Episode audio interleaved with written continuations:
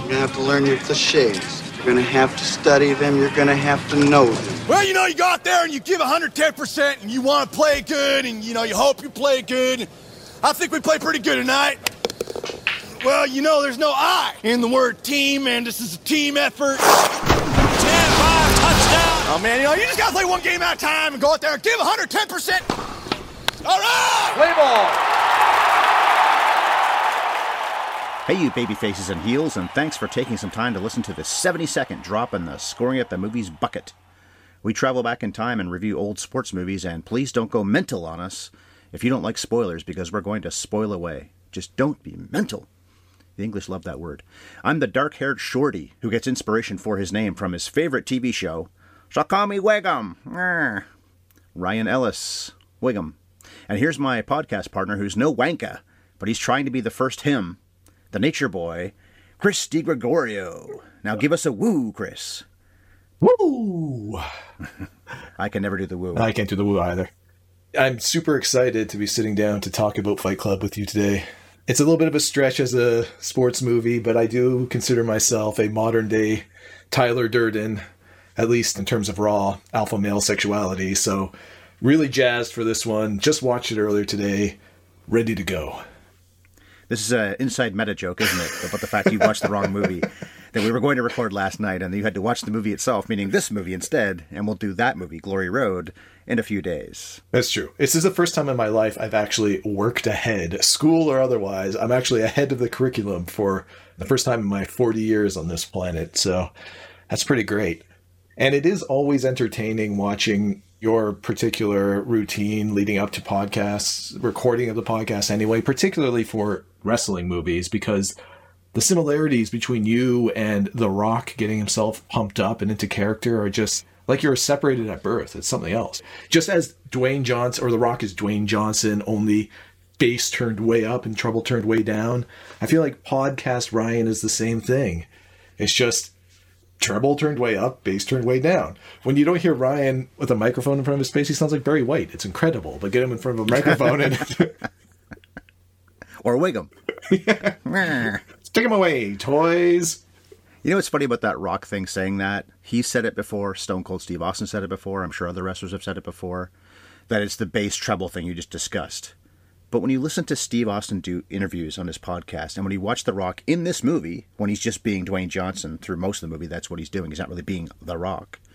Or when you watch him do other things, he doesn't seem like this. I'll say it. The Rock character is an asshole. He Yeah. is a bullying asshole. But Dwayne Johnson seems like he's nothing like that. Steve Austin doesn't seem like a redneck type. I'll kick everybody's ass. Steve Austin seems like a sweet dude in his podcast most of the time. Mick Foley, Undertaker are clearly putting on characters too. So when they say that, there's always that part of me that says, I don't really fully believe you, but I don't really care that much either. There's unquestionably like a huge acting element to it. And that's one of the interesting things about as opposed to basically any other wrestling related movie I can ever think of, particularly fictionalized ones. There's actually an emphasis placed in fighting with my family on your microphone work and winning people over through the acting element of it. Promos. Yeah, the promos. So when I hear somebody like Dwayne Johnson say, I've just turned the bass way up and it's really me, everyone's got that little element of their personality that they're probably not too proud of, that little spiteful bullying impulse kind of bit that you bury down because we live in a society, people. But if you just tap into that, that's going to be me for the next hour, and I'm just going to amplify that and scream that voice out instead of all the good instincts that I've learned to cultivate over my life. I could see it. That's a fair argument. I struggle to think of a sweeter sounding human being on the planet than Dwayne Johnson, but man, when he goes full Rocky on you, I also can't imagine a more intimidating person to be standing in front of me, just in terms of mm-hmm. sheer volume and expressiveness, and of course, physicality. So we contain multitudes sometimes. It makes sense that he's a good actor then because he's got those. I don't know. He's got more range than a lot of, well, certainly more than Hulk Hogan ever had. Wait, what was that terrible Hulk Hogan action movie that he headlined? Was he like Mr. Nanny or something? And Yes. No Holds Barred was his first movie, or one of anyway. He's got a cameo in Gremlins 2 where people have said he was terrible. I thought his cameo was fine. And of course, his famous cameo as Thunderlips in Rocky 3? Rocky 3, right? He was good in that. That's true. Okay, first of all, before you, I think you're about to open a beer there. Are you? Way ahead of you, sir. Okay, good. I'm drinking water because it's still the afternoon. We're recording before we have dinner and do our trivia game. So I'll be with Chris on Zoom a lot today. Before we get started in the actual podcast, though, I got to ask you for one thing. Ask for the horn. Come on, ask for the horn. You know you want to quit. We've done 72, I think I said of this. You're done. Ask for the horn. I've been asking for the horn every episode since episode number three. You won't give it to me. It's a cruel mind game. this is what he doesn't tell you listeners is Ryan has a relentless regime of mental degradation that he puts me through on a day-to-day basis to make sure that I'm ready for the recording and I'm a ball of raw clay to be shaped by his hosting desires. So I'm the Vince Vaughn of this podcast. yes. So what are you drinking? I don't think you actually said what you are drinking there. In the long and storied history of me drinking the manliest beers I can get my hands on, I'm drinking a raspberry hibiscus gose. Stone Cold would be proud to smash this on his face in the middle of a ring. A couple of Kriskies. Okay, so Luchando con mi familia was released by MGM, United Artists, and WWE Studios, of course, on February 22nd, 2019, so just over two years ago. It grossed four times its budget worldwide, so hey, successful film. Good job by Rock and everybody else. And if you look at the poster, you think that Rock is in this movie constantly, while her family is clearly in the background, although I guess that's a good metaphor for the movie. So you saw it for the first time last night. I did. You didn't see it a few days ago, like you were supposed to, but that's fine. We haven't discussed at all what you thought about it. I'll say off the top, I was surprised by this movie the first time. I liked it way more than I ever thought I would. I liked it almost as much the second time, maybe not quite as much. But what did you think? I'm probably predisposed to this kind of movie going in because I really enjoy the British sensibility of low grade humor and stuff like that. So somebody like Nick Frost being in this and Stephen Merchant, even in a small role in Merchant's case. And of course, Lena Headey is Headey. Headey. I can never remember how to pronounce it. I think it's actually Heidi. I think I heard that recently. Yeah, so Lena Headey, I forget at times how much I actually like her when she's not playing Cersei Lannister, because she's a really fun actor as well. The tone and tenor of the movie I just enjoy. It's really an examination, of course, of this young woman's professional development and journey within the context of her family. But it's got interspersed through it all these little bits of Britishy humor that I just freaking love every time. Even the running gags about this poor guy's penis falling out of his dad's wrestling shorts that they keep revisiting time and time again, and he's just constantly defending himself. I went into it probably in a good headspace to watch it, and I enjoyed it. The one thing I will say about it, though, is I probably felt less about Paige's journey through the movie than I did about Zach's, which I found interesting. Okay. I felt like there were opportunities I was surprised at how well they did with in terms of character development, but a few opportunities missed and a few opportunities to really pump up her journey.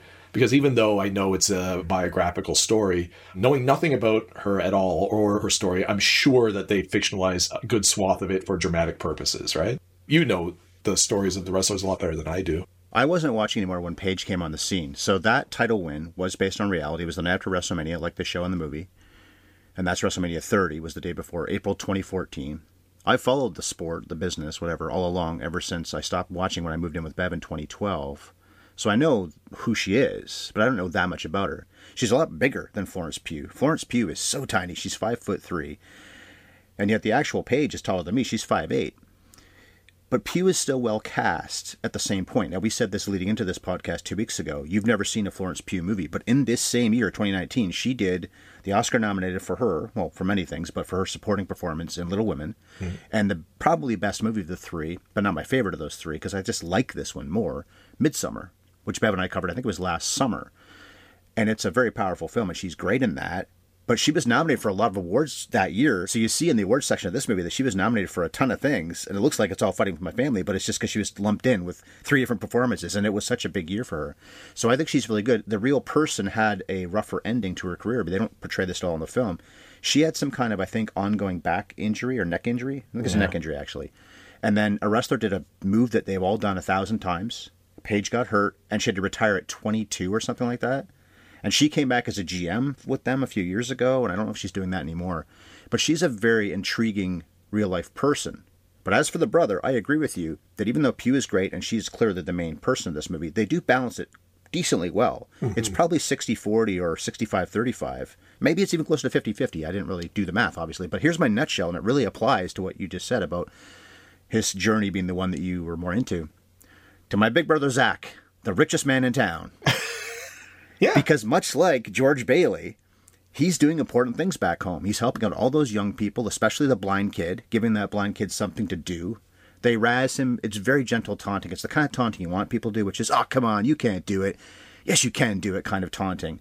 And he's also raising his own kid. So he is a George Bailey surrogate. It takes him a long time, and then, well, not that long, I guess, but a year or two to finally grasp that and get past his own jealousy of her. I'm not sure that's real, but Zach is real. There's another brother, which we see in the movie. The parents are real. All that stuff is real. I don't know if there is such tension between them because I think I read somewhere that he got signed too and didn't work out or something, but I do like that relationship a lot. Jack Lowden has only been acting for a few years. He was in Dunkirk, one of the many faceless people in that movie. But I would think if people see this movie, they might want to cast him in all kinds of things because he's obviously got a decent physicality for a relatively scrawny guy. But he could certainly do the emotions properly, and he's so human. Yeah. He is the one saying to her, You're not quitting because I didn't get signed, like she wants to, when Hutch says, We only want Paige. We don't want you. You don't have it, kid. She's more angry than he is about that. And of course, he's devastated, but he's also the one saying, No, you're not going to bail on this. But the interesting thing in the movie, maybe one reason I like this movie so much the first and now second time, is it would be so easy for him to be an asshole to her right at that point, but he isn't. It would also be easy for him to just be completely supportive the whole time, but he's not. There is that human arc that he has. Yeah, and that's why I said I connected with his story more than Paige's story. I don't know if there's a better way for the movie to convey this, to be honest with you. I don't have any grand thoughts about how they could have improved it. Both of these kids spend their whole lives wanting to reach this pinnacle of the wrestling mountain. I can't imagine what it must be like for you to come so close. And this is one of those things that I imagine was probably fictionalized just for brevity and clarity of the story, for him not to be signed and then flame out, but rather just be cut from the tryouts, right? And then just the sister moves on. But to be that close, where you're called in for the tryout, one step away from being in the developmental leagues of the WWE effectively, and not make it. And not only that, but your sister or your sibling, regardless of gender, gets through. It would have been so easy to have just a monochromatic reaction to that, whether it's full on, yeah, I'm just happy for her, or full on, no, I'm just going to be a dick the rest of my life. The character was pretty well written and very well acted in that complexity of emotion because you're right, he's got that blank, almost disbelief reaction, right? And let's just go, let's just go. And then he shows up with the sister to the family gathering to announce the result, and he's the supportive brother at that point. But then when she's gone, he kind of falls off the rails and can't find the satisfaction in his life anymore. And it takes him a while to find that, mostly through, I think, the conversation he has where his sister does point out that George Bailey esque quality of, listen, think of all these amazing things and these amazing influences you have on the people around you in this small area of England. Just because a million people ain't chanting your name doesn't mean you're not doing something worthwhile and something great with your life. And honestly, one of the most touching things in this movie was that blind student of his that was just amazing. And the fact that it's apparently true and that he became a professional wrestler at some level afterwards, according to the postscript of the movie, is just mind blowing to me, but shows what a good teacher this Zach guy must be. I loved the way they portrayed that arc. I thought it was super well done. I kind of wanted a little bit more of an emphasis on Paige's development because it didn't feel like she had a ton in comparison. Right out the get go, she's talented. We get that. And then she's insecure. We get that. This is not me ragging on the actress whose name I'm blanking on right now, Florence Pugh. Florence Pugh, yeah. I once called her Frances Pugh Frances Pugh. in one of the podcasts with Bev, but it's Florence. I thought she was very, very good in the movie as well. Where she's just like, I reached this goalpost and I made it. I reached this goalpost and I didn't quite, and now I'm inspired again, so I'm going to make it again. It just kind of felt like it was chopped up very discreetly that way for her, where the other guy was a little bit more nuanced. That's probably true. Her arc isn't nearly as good as his, partly because, apart from when she does sulk when she comes home, I don't blame her. She misses home. She misses her brother and her parents. And she doesn't fit in with anybody. But that's one reason why they picked her. In fact, I read that and I believe that they did pick her because she looks so different.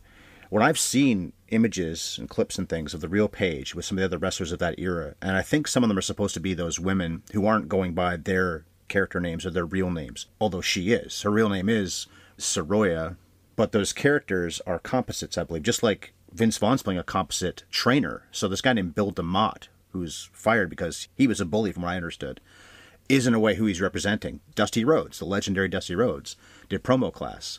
And then a wrestler handled the stuff that you see Vince Vaughn doing with the ring stuff, and then the actual recruiting was probably somebody else. But they made it into one character, and I think Vince Vaughn's actually quite good in a subdued role. Agreed. He was in Be Cool with The Rock, where he is so over the top and silly in that movie, but in this he's so toned down, and like a lot of guys who can be funny when they tone it down, they might even be better.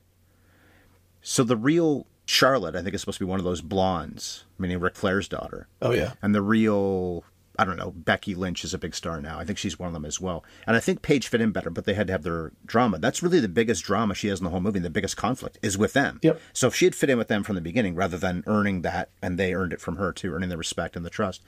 If they all fit in with each other right away, then what is her drama apart from I miss my family and I feel bad for my brother? But they had to invent that, I guess, to make there be something for her to not want to be there for, to not really fit in although she gets to work out in Florida, and they did shoot a lot of the scenes, the NXT scenes in Florida. They shot in California, they shot in England, so this movie went all over the world. I guess when you're The Rock, you can make that happen without really that many big names in this movie. He's by far the biggest name, but Florence Pugh wasn't going in. Vince Vaughn, yeah, okay, that's a big name. Lena Headey, I guess, is too. And Stephen Merchant making his, I think, third movie. He's directed three films. I didn't know he directed anything other than this movie, and he wrote it too. So the tall, gangly guy is even oh, taller really? than The Rock. The guy from The Office. Extras and The Office, and he's been in a lot of things. Bev and, I just watched Hot Fuzz. He's got a fun little role in that. He's in the great Jojo Rabbit from a couple of years ago. That's right. He's a bit of a comedy legend at this point, but he directed and wrote this film. I think he did a pretty solid job. It's not hilarious. I didn't laugh all that much, but I was invested in her arc. I guess a little bit more than you were. Certainly was invested in Zach's arc. Did you have anything you didn't like at the movie? Flat out, no, crap. Did you like all the actors at least? All the performances I thought were fine to pretty great. Nick Frost, I basically like in everything. It doesn't matter what he does. He's not given a ton to do by other movies he's carried standards, and same with Lena Headey. I agree with you. I thought Vince Vaughn did a pretty solid job in a role that needed him to be much more toned down to be effective. I just found myself gravitating more towards Zach's stories than Paige's. I mentioned she took a lot of shit when she was coming up just because she did look a little bit different, a little bit gothed out versus the blonde, tanned, fitness model look of a lot of the WWE divas for the most part, leaving aside the Chynas of the world. And By the way, I hate that expression for them. I'm so glad they got rid of that whenever that was a few years ago. I hated when they changed it. It was women's wrestling with Moolah and those kinds of people, Wendi Richter back in the day when we were young. And I don't know when it changed, but when they started getting really good talents like Trish Stratus around that time, let's call it divas. Oh, I hated hearing her say that. Maybe the greatest women's wrestler of all time, at least in WWE, saying that. But at least the great ones now don't have to go by that. They're just women's wrestlers. that might have just been one of those zeitgeisty type of marketing things. I think around the time that Trish Stratus was at her peak, that was just a term that was out there. Diva was a big thing in the moment. And so I'm sure some big brain at WWE was like, well, let's tap into this lingo. But I agree with you. I think it's stupid and I think it downplays the athleticism needed to achieve what they do in the ring. Why does it have to be divas for women? It's silly. I think it's insulting when they call Whitney Houston that, or Celine Dion that, or Mariah Carey that, because I think those are the ones that got that label, because it implies that they're being difficult and hard to deal with and a pain in the ass, but also really talented. I don't know. Look up diva. I bet that's something like that. And I'm not sure that's why Vince McMahon or whoever gave it to the women wrestlers, but I never liked that word to begin with when I heard it for the singers, and then they give it to these women wrestlers, and some of whom were awesome. It seemed even more insulting because of that, because I had a negative connotation with that word in my mind. Maybe I'm in the minority here. I get what you're saying, but I think there are two different uses of the word. Historically, diva in the musical world, I think, came up in opera. So it was just the lead operatic Okay. singer implying a vocal talent. So that's why if you say like Whitney Houston and those, I wouldn't necessarily apply a negative connotation to diva. But if you just like, hey, Brian's a real diva when we set up to podcast, all because I watched the wrong movie. Whoa, Ryan, like way to deep out. That is negative. I think in music specifically, it's not a big deal, but I think we're on the same page as far as the wrestling goes. When she's going out on the NXT, I guess it's not really a tour. They're just doing promo matches to see who can handle the crowds, who can deliver the lines and stuff like that. And she's getting ragged on and really being ripped into for her outfit, for her look. Her outfit in this movie was probably purposefully a little bit more conservative, I would guess, because the actress didn't want to wear what Paige probably did wear in the ring, which was like bikini esque, leathery type of thing. But the problem that I had with all this is, gothy or not, Pugh, Florence Pugh, is a very attractive young woman. And Oh, yes. Paige is also a very attractive woman. I can't imagine a world where, aside from standing next to the supermodels that just seem to populate all movies these days, when are they ever going to be anything but beautiful to anybody when they step into the ring? To the point where they're going to get ripped on by the crowds for it. I couldn't wrap my head around that. Even next to the three women in this movie that she's trying out with, cohabitates with, who are meant to be models and actresses, dancers, what have you, they're all very pretty too, but I didn't think, frankly, any of them were particularly more attractive than Ellen Pugh, or Florence Pugh, rather. So when she's being razzed all the time, I don't know why she's getting this hard time from everybody. I looked up Paige on Wikipedia before we sat down to record. I know what she looks like anyway, but just to remind myself. And no, she's not the beautiful blonde that they cast in this movie. Forget Florence Pugh for a second, but the actual person. Yeah. But in a different way, I'm agreeing with you completely. She's got her own cool look. But you're right, there's no way that this person would be thought of as unattractive. And the actress playing her, now you're not experienced with her yet, like I am. I think I've seen her in something like four things. I said this on Midsummer with Bev. Florence Pugh, I think, is the most fascinating looking person to come down the pike in a while in the sense of I don't want to objectify her because she's so remarkably talented, but I just want to look at her. She's a fascinating looking person, but exactly, it's a bit of a stretch for anyone to say she's not going to be looked at as good or better as these other people. It would probably help to know exactly where fact ends and fiction begins because this is not, I don't think, described as a biopic. I think it's loosely based on Paige's life my assumption going in, and maybe I'm wrong, maybe this is exactly what she experienced when she was coming up through the developmental ranks of WWE, but my assumption is that these kinds of insults, these kinds of experiences on a more detailed level were fictionalized events just for the purposes of the movie, and it just broadly captures Paige's journey. But if this is what she experienced, then I swallow all of it. Maybe I'm entirely wrong. Maybe people, if they go to wrestling, just want to see blondes and anything different, they'll rip on. One thing I read is that she did not struggle with the crowd that night when she came out on Raw and then won the championship from AJ Lee, who's also a beautiful woman, but that's not the actual AJ Lee that's playing her. It's some other wrestler. Just looked at a stunt double to do at least some of the wrestling for Pugh. I don't know if they had her do a ton of wrestling for Florence Pugh, but enough of it. So anyway, when she came out, apparently the crowd responded because they recognized maybe not the music, although probably that too, but they recognized who she was because NXT by that point was getting to be bigger. They knew about people like her and Charlotte Flair and whoever else, and a lot of guys who became big stars and women who became big stars. So it wasn't like she was a nobody, but that again is just more drama for the film. And when she won, people responded big time because A, it was a shock that anybody who just came onto the roster five minutes ago won the title, but also because we like her. And oh my God, she just won. So that is definitely a fictionalized thing. Her meeting up with The Rock that night, I guess, is possible because he was in Louisiana the night before WrestleMania, that iconic moment where he, Stone Cold Steve Austin, and Hulk Hogan were all in the hmm. same ring together to open the show. And I guess the other thing that Vaughn is playing as a composite character, in addition to Bill DeMott and Dusty Rhodes, is Mick Foley, because Rock says about how this guy threw himself off a steel cage, which was not for Rock in any of their matches, but he did crazy things to help The Rock become the star he became. So in some ways, Vince Vaughn's playing that character too. One more thing about Vaughn I liked an awful lot was the scene on the phone when Zach calls him and basically wants to be told, What am I doing wrong? Mm-hmm. The point is just, you don't have it. And I do wish there'd been one more line in there, but I love the honesty of that because that is what this guy thinks is true. He doesn't have to be right. Doesn't mean you should stop trying to live your dream. And I wish he'd said that little bit extra, which is, I don't think you're right for us. He wasn't saying give it up, kid, but he was implying give it up, kid. And it should have been one more thing, which was you're not going to make it here. Doesn't mean you'll never ever make it here, but I don't think you have it. But I still like the way that was played, which was so matter of fact, which is no, you're not it. I like that a lot too. Before I address that though, because I think there's a whole other side conversation off of that I meant to ask you anyway, and I think this transitions really well. But before we go down that road, just to close out the Paige's struggle conversation, the one thing I think this movie did really well, and it surprised me because I didn't think it had it in it, was the little subversion of expectations with those three young women that she was training with. Were built up to believe that, oh, Paige is being bullied by these stuck up model type characters. No, not really. She's just been so aloof that she's never gotten to know them or anything that they're going through either. And no, they're not just here to shake their tits and ass, but they're busting their humps too. They've got things to fight for. And sorry, Paige, you've been a bit of a dick this whole time to them. You just kind of expect them to be the bullies and she overcomes them and hey, you're all very happy. But no, they did a good job of humanizing all of those side characters a little bit too. To your point about Vince Vaughn, I agree too.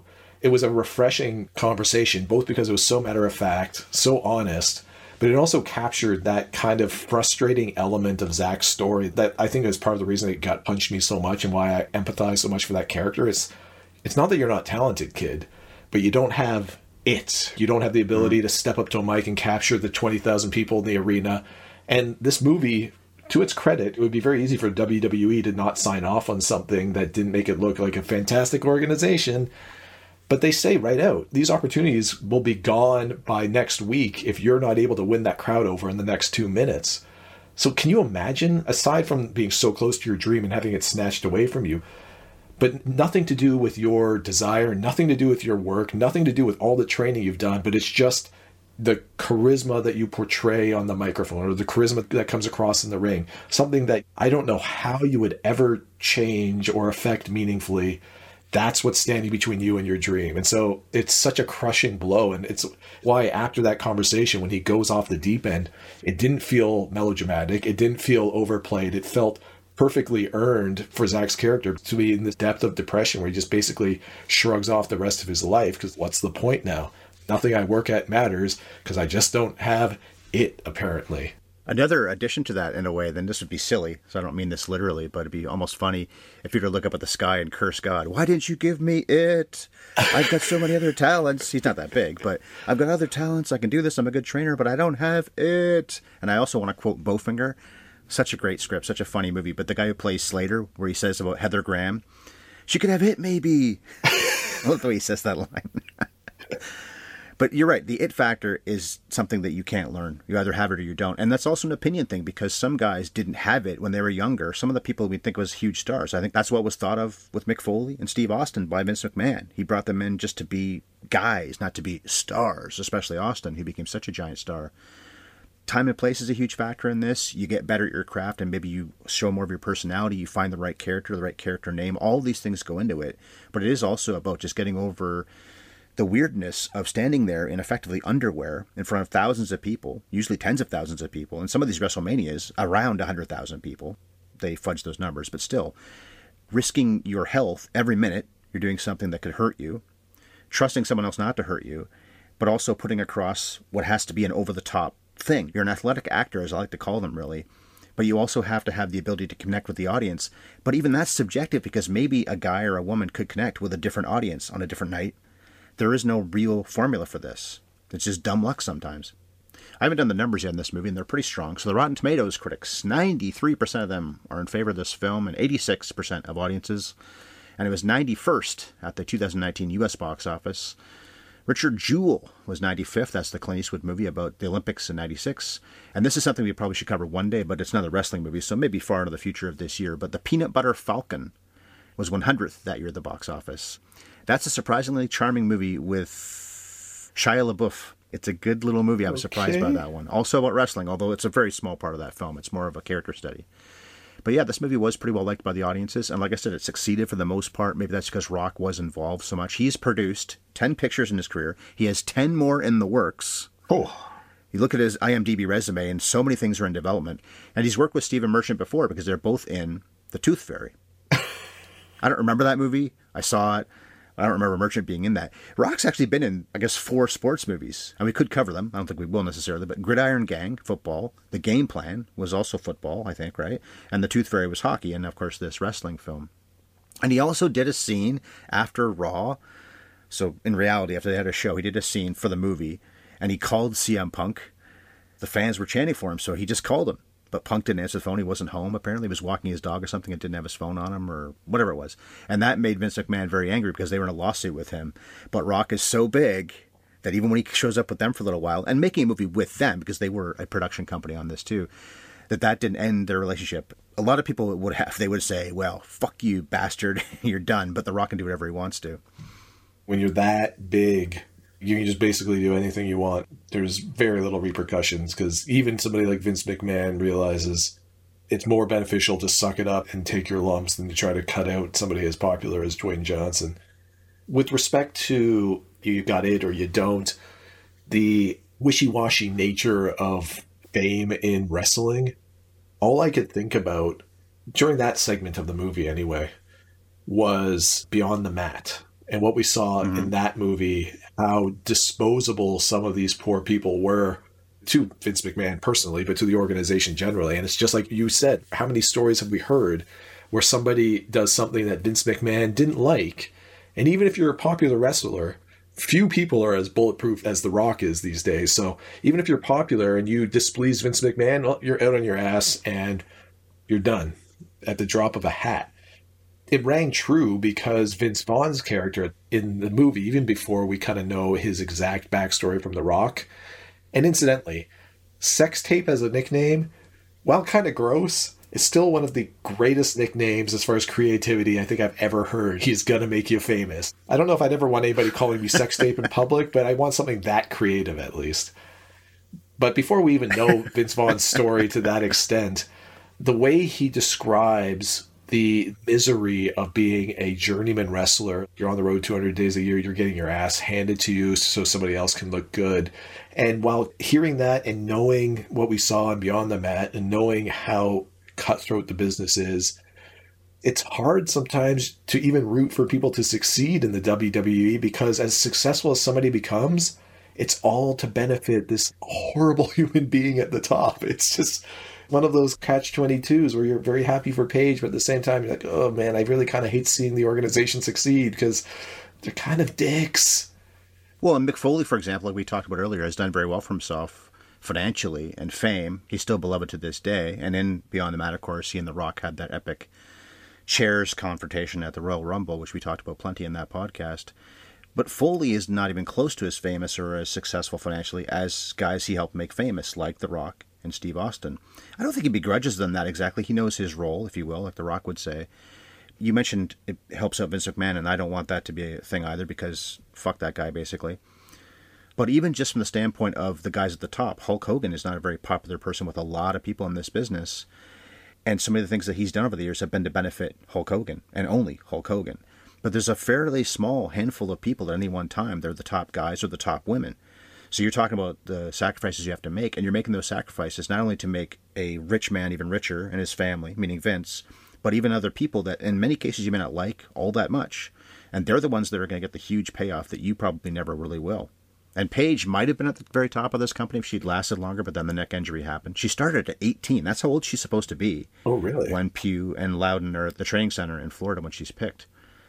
But she only wrestled for another couple years, I guess it was, till she had to quit. And when she was doing the GM role, I'm sure that paid okay, but nowhere near as much. Guys and women, I'm sure too, don't want to give this up because of so many factors, and this certainly came up in other wrestling movies we've covered. It is the money, and it's also the fame, and it's the addiction to that which they haven't had for a year and counting. No one has really. I guess a little bit when it comes to other sports. They've had some kind of reaction. Football's had that kind of reaction to a degree. But people that do performance for a living, must be going nuts the past year because they don't have that. And wrestlers, I don't mean this as a criticism about them, are addicted to it. I think that's one of the reasons why a Mick Foley doesn't really retire when he should, and why other guys stick it out longer than they should, and women too. Yeah, it's an adrenaline rush. I can't blame them. I thought actually this movie did a very good job in that one scene of Zach and Paige walking to try to find the tryout when they come through the set up stage area within the stadium and they walk through the entrance with the enormous lit walkway and stuff. And the way they're framed there, you're so used to seeing that entrance only within the context of some bombastic entrance by an enormous over the top human being. But you see two normal people walking in and staring around sort of wide eyed, you realize this is so abnormal and so strange. And it must be such an enormous adrenaline rush when you come out to the loud music and, like you said, the cheers or the jeers, whatever your role is, just some reaction. It was a fairly laid back scene, but just seeing them take it in, I get it. That's got to be something else to experience. And I know we've talked about athletes walking away or not because they crave that attention from the fans, that kind of adulation, that roar of the crowd but it's so singular in wrestling. It's you. And you're given that moment specifically in the sun with your walkout music to be cheered and have your moment on stage. If I ever had that opportunity, I'd probably first have a heart attack, then just love life for 30 seconds, then be like scared shitless. And good on him. I didn't realize that her character was meant to be quite that young. And I kind of wish now that the movie had made it a little bit more clear that she was just 18 when she went away to Florida, because maybe that's another one of those hurdles that she has to overcome is just her sheer Definitely. youth and her inexperience. Because it's not only is she young, she's from Norwich, England. I guess they've probably toured the country in their van doing these little shows, but I'm sure she's not a terribly experienced and worldly person at this point in her life. No. we didn't really see that element of it. We just saw her sort of locked away in the condominium that they give her and the other women that are training for NXT.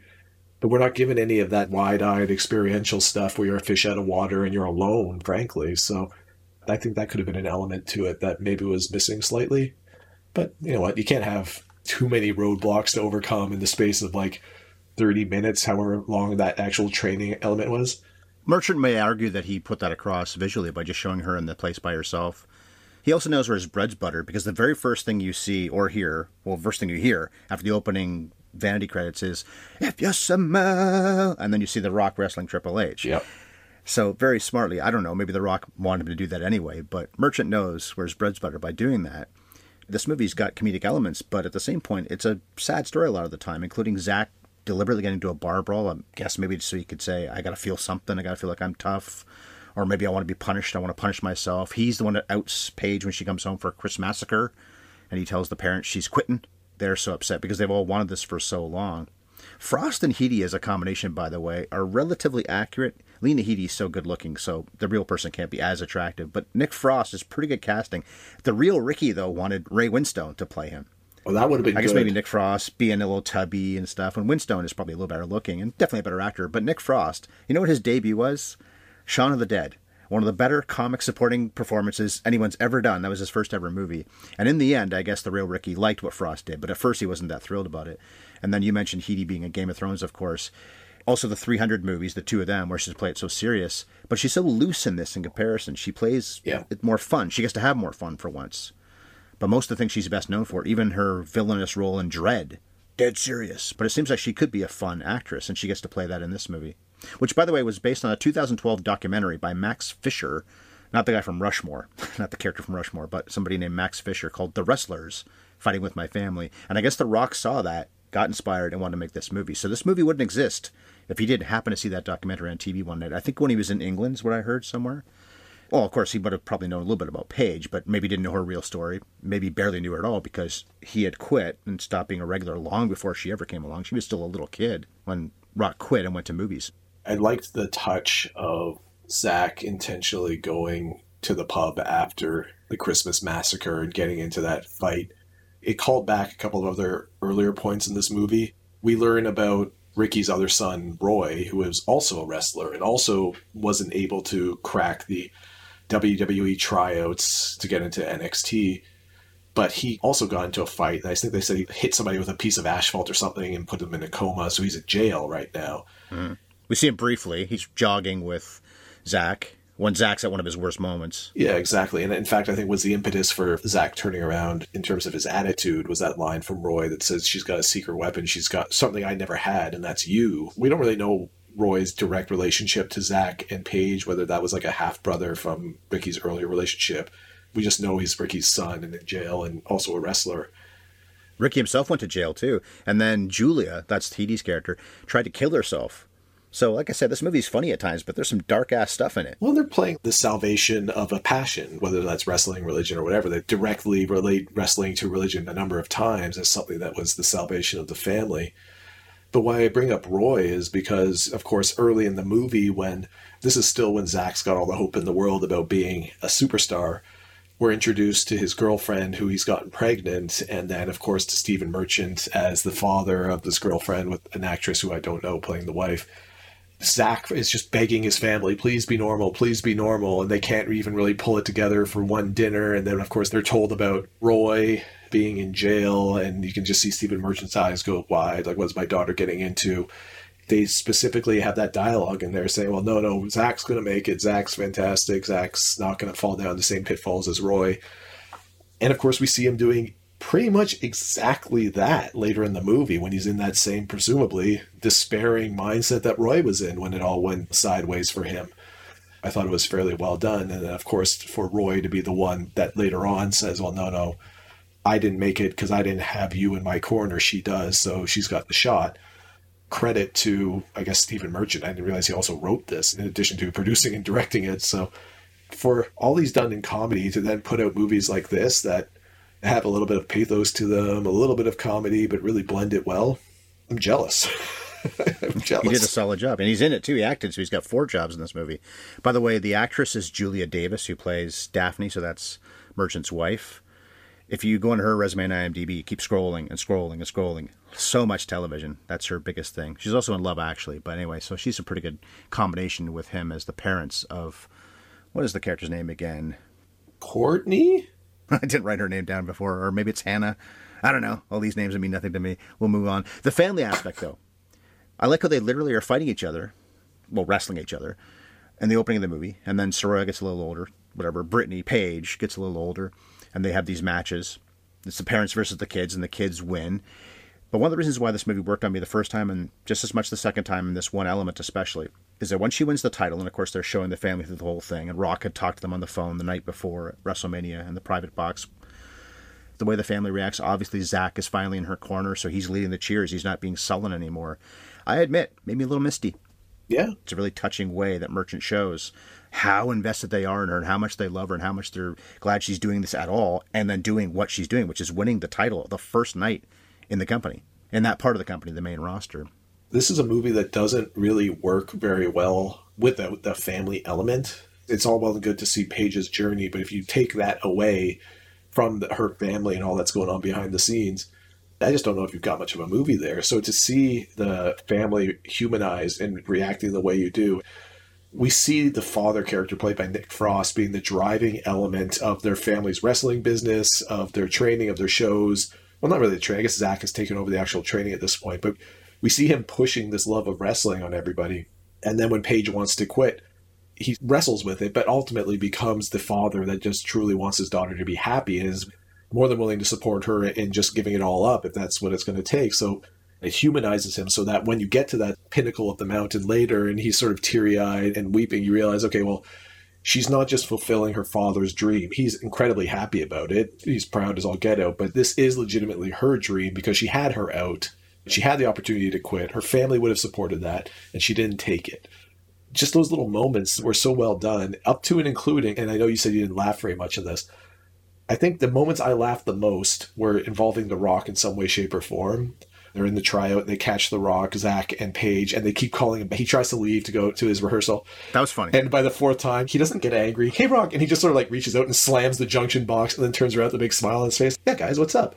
And then later on in the movie, when he's calling the family with Paige to say, hey, she's going on Raw tomorrow night, they call the father's telephone line and he answers and say, Who is this? Oh, this Dwayne Johnson. Oh, yeah, bollocks. Who is this really? Prove it. if you smell what The Rock is cooking. And of course, the expected response is, It is The Rock. Oh my God, it's you. And his response is actually, Ah, bullshit. And then hangs up the phone. the daughter needs to call back to say, Dad, it's really him. Don't hang up again. Anybody can do the rocks thing. Well, as far as the depiction of the sport, I think it's pretty good. The sport, well, it's still a sport. What they're doing is athletic. We've talked about this in other wrestling podcasts. I think it's stupid when people call this fake. They're not faking it. They're just not actually hurting each other deliberately. But like I said, they use doubles for some of the wrestling. I thought it was convincing anyway. Pugh, if she's doing very much of it, and she has to be doing some of it. You see her face a fair amount. It's pretty convincing. Those suicide dives, I'm sure, weren't her and the other actresses, but they made that finally work. That was a little running theme as well when they dive through the ropes and sink. I also just love the spirit, and there is a sense of humor in this whole movie. The camaraderie, the family story, all very touching stuff. And as for can you score? Well, you've got Lena Headey, the other women wrestlers, not to mention Pugh, who's a beautiful woman, and of course The Rock. So you could score at this movie, even though it's a very nice movie and not really built for, yeah, let's go. We don't have very many movies that we've ever covered where we can say that about, though. Most sports movies are not sexual. And we discovered that when we were specifically trying to find a sports movie that would be a little bit on the raunchier side for episode 69. That's a tough needle to thread, we found out. Well, you know what would have been the choice, but Bev and I covered it years ago, so there's no point in doing it now here. I don't want to do it. Well, I guess I could do it one day with you many years from now. But Bull Durham, some of the hotter sex scenes of the 80s are in that movie. One of the great comedy, sports, and then eventually sex movies of the 80s. Yeah, I guess we could someday. I thought the depiction of the sport was pretty darn good, to be honest with you, and impressed with the way they portrayed a lot of the amateur wrestling and the training and stuff like that. They really do a great job of showing you the training that goes in, the repetition, and the sheer muscle memory you need to pull off some of these moves without injuring each other. The way they did that with Zach's gym and training the kids, in particular, like I said, Callum the blind kid, the most impressive story of all, maybe The way Florence Pugh played the character, the extent to which she was using doubles for the wrestling, I didn't really pick up on very much. So well done there. It's a good movie. I was surprised. Happy we finally got to watch this one. I'd give it a seven and a half out of ten. How about you? Yeah, I think that's a fair score. Somewhere in the seven and a half to eight range. I thought it was really well done, flawed in very small ways, but for what it's trying to do, it's hard to criticize it too hard. Especially if you're a wrestling fan in particular, I think it's hard to go wrong here. Then you have to see this movie. If you haven't, then you're nuts because it's definitely worth your time. The last moment I have to call out the cameo that the Big Show had in this. I loved, aside from maybe Dwayne Johnson and Paul White. There's few wrestlers I can think of that had comedic delivery that they can really pull off terribly well. But Big Show's got it. And when he says, You know, I'm an emotional eater, I'm trying to keep the weight off. And there's just like a pile of hot dogs in front of him. And I don't know the other wrestler's name that he was with. That's Sheamus. Is it Sheamus? And he's like, No, no, you'll work it off in the ring. And then Paige walks in and just grabs like three hot dogs and walks out. And of course, she's like all of two and a half feet shorter than Paul White. Mm-hmm. That was a good moment. Well done. All right, well, that's Fighting with My Family. Good movie. I'm assuming you fans have seen it if you listen to this podcast. If you haven't, watch it. You'll enjoy yourself. The WWE pushed back the date for WrestleMania, so it's still over a month away. They're now doing it on April 10th and 11th. Like last year, they're doing a two day thing. Now, Ryan, before we sign off, can you attempt a Jimmy Stewart impression of saying, if you smell what Jimmy is cooking? Well, well, uh, let me, let me just say something here, Mr. Potter. Uh, if you smell what, what the what the George uh, is cooking, That was everything I hoped it would be. Thank you. not my best impression, but I do like doing it. Okay, well, in two weeks, it'll be March 18th, and that's the very day the NCAA basketball Final Four tournament is supposed to kick off. Sounds like it's going to happen. So it's finally time to talk about a movie I like a lot. Chris already watched it, like we said a few minutes ago. He wasn't supposed to, but he already has thoughts. He'll save them for next podcast, which we're going to do in a couple days. But it's Glory Road, Josh Lucas film about a real life story. Again, we keep on having these real life stories, not really intentional. All these biographical films this year. Fighting with My Family, Glory Road. We're going to do 42 soon, so Jackie Robinson and some of the ones we've done recently, like Invincible and Invictus. All real stories. Mm-hmm. That's in two weeks. So we're on Twitter. I am at MovieFiend51. Chris is at Scoring at Movies. And of course, you can find this podcast any old place. If you found it on Stitcher but prefer Spotify, do that. If you like other things, Deezer, Amazon Music, we're everywhere. And of course, we have a website too on Podbean. Well, well uh, uh, take, take her easy, Paige. Uh, please don't give me a, re- a receipt. I don't need any receipts because I'm getting brittle as it is.